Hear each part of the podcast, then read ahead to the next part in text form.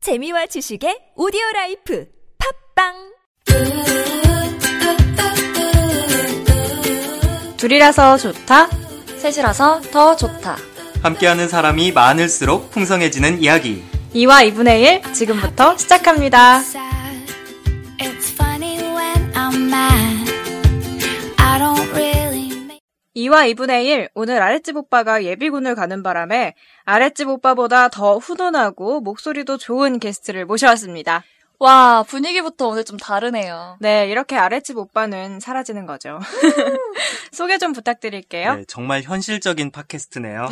네, 안녕하세요. 저는 아랫집 대신해서 나오게 된 그냥 아는 오빠입니다. 급하게 부탁을 해가지고 오게 됐는데 잘 부탁드립니다. 사실 그냥 아는 오빠라고 소개를 하니까 여자친구를 가진 모든 남성들의 적이 되는 것 같아가지고 조금 걱정이 되긴 합니다. 박수! 오늘 너무 좋네요. 그냥 아랫집 오빠 없어도 될 것 같은데. 그러게 말이에요. 안 그래도 아랫집이 자꾸 요즘 태양의 후에 빠져가지고 단결 이러고 다녀요. 어! 아, 더 다음 싫어. 주에 오면 또 그럴걸요? 아, 진짜 답답하다. 네, 오늘 주제도 답답 그 자체입니다. 저번 시간에는 악역들을 감싸줬다면 오늘은 드라마 속 답답이 캐릭터들을 한번 제대로 까볼까 하는데요. 악역 감싸주기보다 쉽겠네요. 까는 건 자신 있습니다.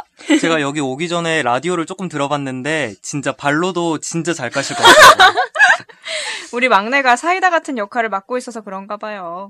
네, 어느새 저는 그냥 그런 이미지가 되었습니다. 네, 방금 웃었는데 표정은 전혀 그렇지가 않아가지고 제가 무서워서 하는 말이지만 악의는 없습니다. 네, 그럼 다시 본론으로 돌아와서 드라마 속에서는 주로 어떤 답답한 캐릭터들이 있었는지 이야기해볼까요? 저는 최근에 정말 인기가 많았던 응답하라 1988, 어. 응팔에서 어남유, 류준열 씨. 아니, 김정한 캐릭터가 정말 너무 답답한 거예요. 어. 맞아요. 저는 어남류였는데 하, 진짜 마지막 그 굿바이 첫사랑이었나? 아. 어. 그 화에서 이제 어남류는 아니구나 깨달았었어요. 아, 근데 어남류도 어남류지만 이 유명한 대사 혹시 기억나세요? 그 암세포로 시작하는 거, 암세포도 생명인데, 뭐 이런 거. 아, 그 오로라 공주의 설설이. 아, 그 대사 정말 유명하죠. 시청자들에게 모두 고구마를 선사했던. 네, 임성환 작가가 막장 쓰기로 유명한데 그렇게까지 막장으로 갈 줄은 몰랐어요. 아, 어, 그러니까요. 음. 그러게 암세포도 말이에요. 생명이라니. 아, 저는 보는 내내 답답했던 드라마가 있어요. 풍선껌이라고 TVN에서 했던 음. 드라마인데 거기 나오는 김혜가 역이 그렇게 답답할 수가 없더라고요. 엄마가 그 드라마를 챙겨보셔서 저도 어쩔 수 없이 봤는데 볼 때마다 제발 이런 드라마 안 보면 안 되냐고 엄마한테 하소연했던 기억이 어, 나네요. 그 정도였나요? 아, 절대 보면 안 되겠네, 그 드라마는. 그래도 해피엔딩이긴 했던 것 같은데 그 과정이 너무나 답답한 것. 맞아. 근데 저희가 사실 답답이 캐릭터들을 까기로 해놓고 사전 미팅에서 생각을 해봤는데, 네. 하나씩 따지고 보니까 막상 그렇게 답답한 캐릭터들은 별로 눈에 띄지는 않더라고요. 맞아요. 지난 시간에 이야기했던 악역들은 시간이 지나도 명대사까지 있을 만큼 강력했는데 착한 캐릭터들은 그렇게 임팩트 있지가 않은 것 같아요. 그럼 이제 답답이 소개는 여기까지 하도록 하고 이제 본격적으로 아주 신랄하게 답답이들을 디스해볼까요? 일명 드라마 파헤치기, 너 왜 그랬니? 답답이 편, 본격적으로 시작하겠습니다. 오늘은 김정환, 설설이, 김행아 이렇게 세 명의 답답이들을 주로 까볼까 합니다. 먼저 모든 어남류들을 속상하게 했던 응답하라 1988의 김정환 역을 먼저 까볼까요? 아 맞다. 근데 일단 저는 어남택이었는데 혹시 두 분은 어땠나요? 저는 어남유였어요. 처음부터 답답해서 진짜 화날 뻔했어요. 저는 사실 태기가 아니고 보검이가 정말 좋았는데 덕선이 짝은 아닌 것 같아서 어남류였습니다. 음. 그래도 처음에는 정환이가 많이 등장했잖아요. 네. 딱 버스 씬까지가 좋았어요. 그 힘줄. 아, 맞아요. 그게 진짜 페이스북에 엄청나게 떠돌아다녔죠. 어 근데 저도 그거 이렇게 하면은 핏줄 보여요. 핏줄. 지금 보실래요? 아니요, 아 되게 연약하실 것 같아요. 아니요. 지금 제가 증거를 보여드리도록 하겠습니다. 네, 알겠습니다. 저는 제일 답답했던 게 실컷 고백 다 해놓고 도롱뇽 보면서 하는 대사 있잖아요. 아 됐냐 슝신아? 지금 저한테 하신 거 아니죠? 어, 아까도 말씀, 아, 나 너무 무서워서 못하겠어. 아까도 말씀드렸지만, 아기는 진짜 절대 없습니다. 네, 우리 막내 무서운가 봐요. 암튼 그때 저도 진짜 답답했어요. 짠내나게 고백 다 해놓고 대체 왜 그런 짓을 한 건지. 마지막에 그 피양새 반지도 놓고 왔잖아요. 아, 그러니까요. 그때 제목이 굿바이 첫사랑이었잖아요. 맞아요. 그래서 진짜 저도 원암유랑 굿바이 했네요. 굿바이. 아니 근데 대체 왜 그렇게 한 거예요? 왜, 왜 그래요 남자들? 아니, 근데 현실 남자들은 절대로 그렇지 아. 않죠. 그래요? 정한이만 묘하게 이상해서 그래서 그랬지 너무 현실성이 그렇게 떨어져가지고 더 답답하게 느껴졌던 것 같아요. 음, 아, 그리고 웃긴 건 그 상황에서 덕선이는 왜 그걸 또 장난이라고 믿는 거지? 그러니까 아 그러고 보니까 덕선이가 제일 답답한 것 같네요. 땀난다 땀나. 처음에는 선우였다가 다음엔 정한이였다가 결국엔 태기.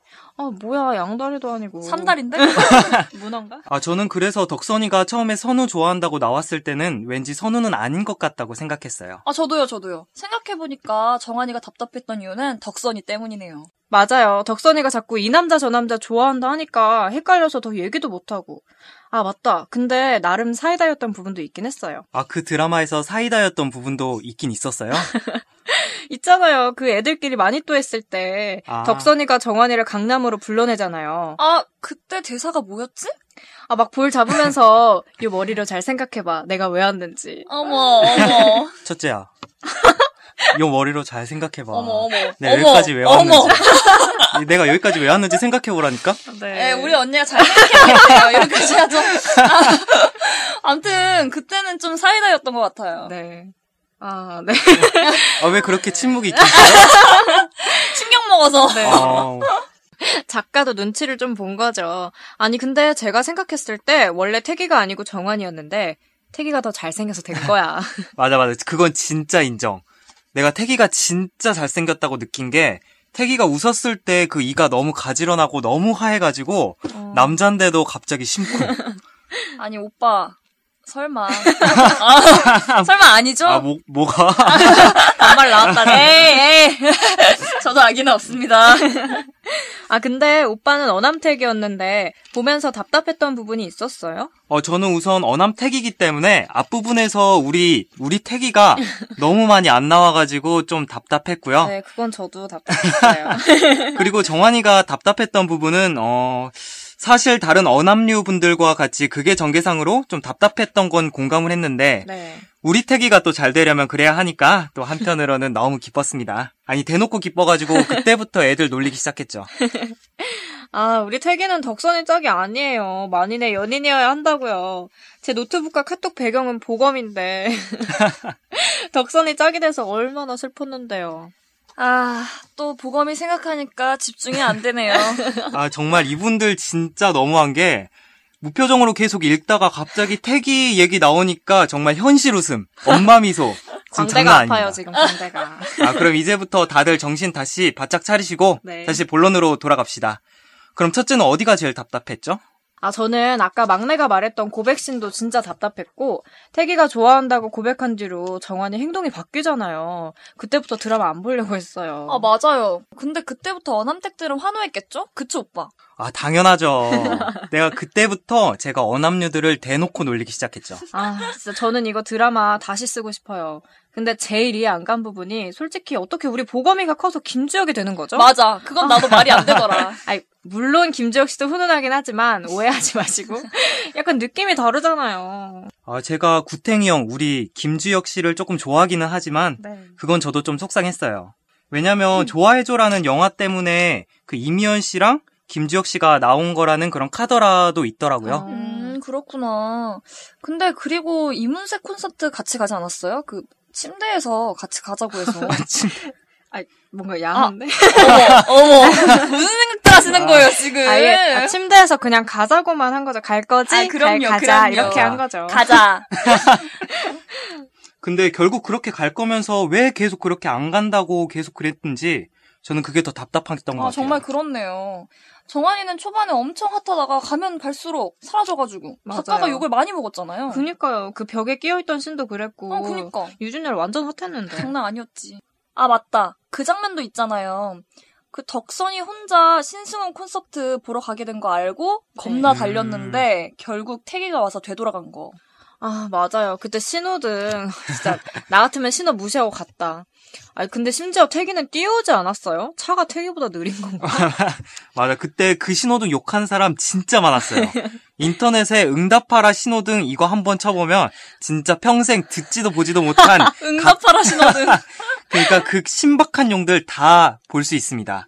신호등을 막 뽑아버린다부터 막 의인화시켜가지고 막 각종 용들 진짜 다 있습니다. 아, 근데 사실 그때 멘트들이 진짜 주옥 같았는데, 아, 짠내 났죠. 어, 근데 그 발음 조금 주의하셔야 될 것 같은데. 네, 진짜 주옥 같았습니다. 결국 그 장면 때문에 어남택이 된 거잖아요. 네. 아, 너무 답답하니까 까는 건 좋은데 얘기할 때마다 답답해서 하기 싫어져요. 네, 악역 감싸주는 것보단 낫지만 이것도 역시 쉽진 않네요. 고구마 10개는 먹은 것 같아요. 결말 음. 바꾸고 싶다, 진짜. 근데 두 분 아직 답답한 게 더 남았는데 지금 괜찮겠어요? 에휴, 이 주제를 선택한 우리 잘못이죠. 뭐 그럼 다음엔 암세포로 유명하신 오로라 공주 설설이 씨를 한번 까봅시다. 그 대사 한 번만 더 풀로 해주시면 안 돼요? 아, 제가 이거 하려고 준비를 해오긴 했는데, 어, 아, 이거 보면서 제가 오글거려가지고 말을 못하겠어요. 준비된 남자야. 아, 그래도, 그래도 제가 한번 네. 해보도록 하겠습니다. 네. 자, 암세포, 암세포들도 어쨌든 생명이에요. 아 소름이. 아, 이거 좀 아련한 장면이라서, 아 네. 네, 다시 갈게요. 네. 내가 죽이려고 하면 암세포들도 느낄 것 같아요. 뭘 느껴. 이유가 있어서 생겼을 텐데 원인이 있겠죠.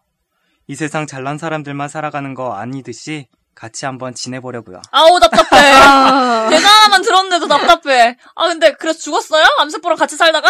아니, 안 죽었어요. 아, 뭐야? 그건 또 뭐야? 이 드라마 진짜 웃겼던 게 마지막엔 전 남편이랑 현 남편이랑 같이 살아요. 네. 암세포랑도 같이 살고. 그게 아, 진짜 뭐예요? 뭐 이렇게 같이 사는 사람들이 많아.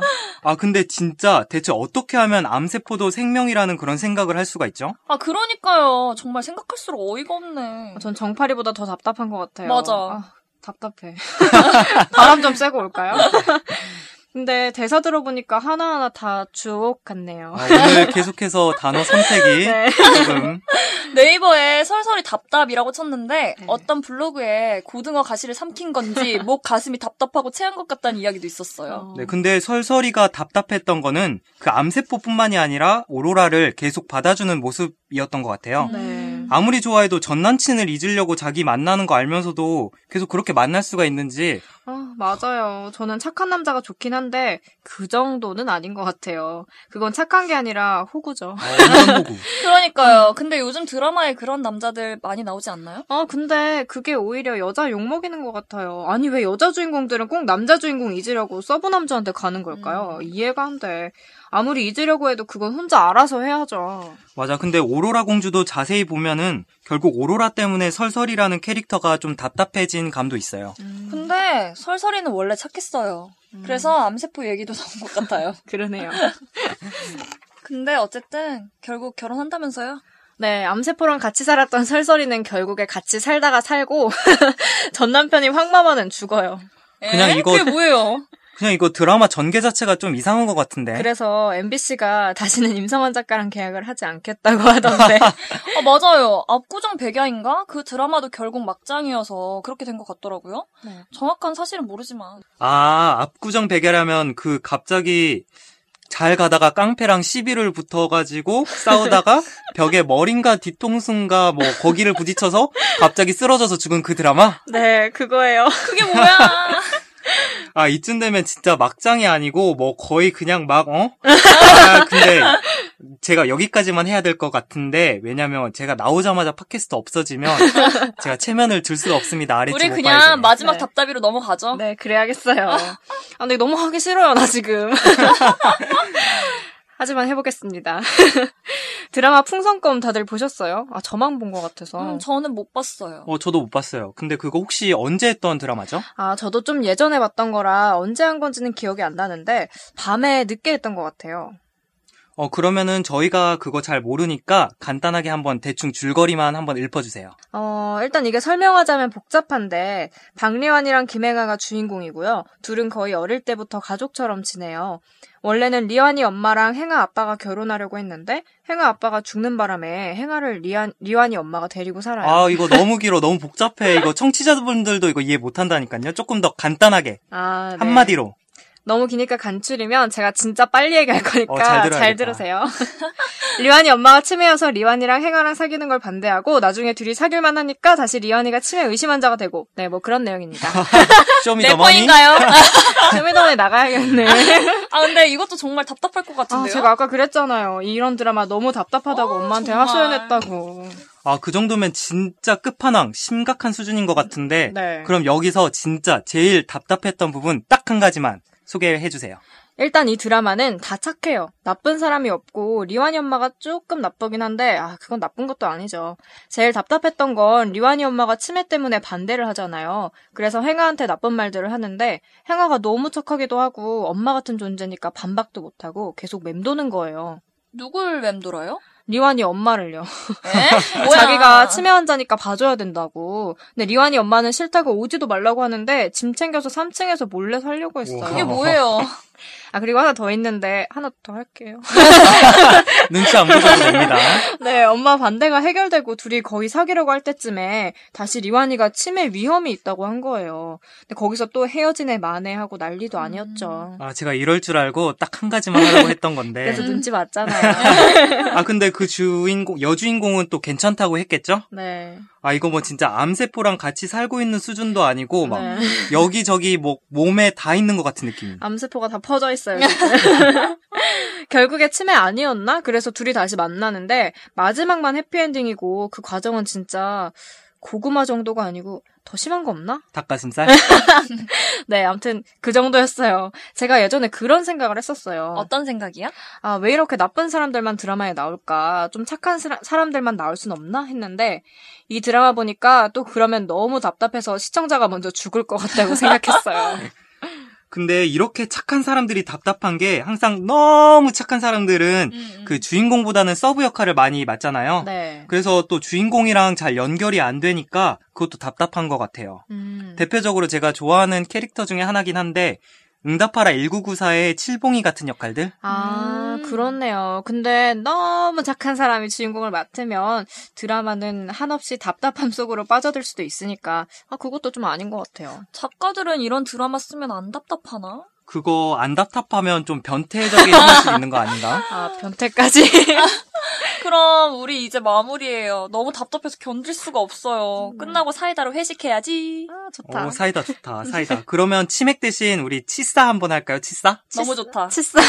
치사? 네, 치사, 아, 아이, 아, 치사네. 아, 근데 갑자기 치는 얘기 나오니까 답답한 속이 좀 풀리려고 하네요. 아, 아 맞다. 아는 오빠는 오늘 어땠어요? 게스트로 왔는데 사실 아랫집 오빠 대신해도 될 만큼 잘하신 것 같은데 저는 그럼- 만족.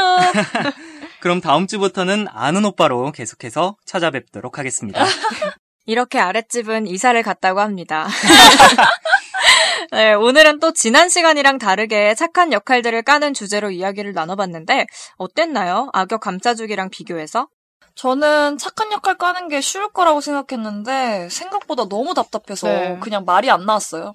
이렇게 답답할 수가 없으니까요. 네, 저는 지난주에 참여를 안 해가지고 악역 까는 거는 악역 감싸주기는 좀 안 해봤는데 우선 이런 신선한 시도는 진짜 마음에 들었어요. 네. 근데 사실 처음부터 저를 너무 어려운 주제에 초대한 게 아닌가 하는 그런 의구심이 듭니다. 인정. 네, 그래도 잘 이야기 이끌어 나가주셔서 좋았던 것 같아요. 다음 시간까지는 우리 함께 할 거니까 각오 단단히 하고 오시라고요. 넵.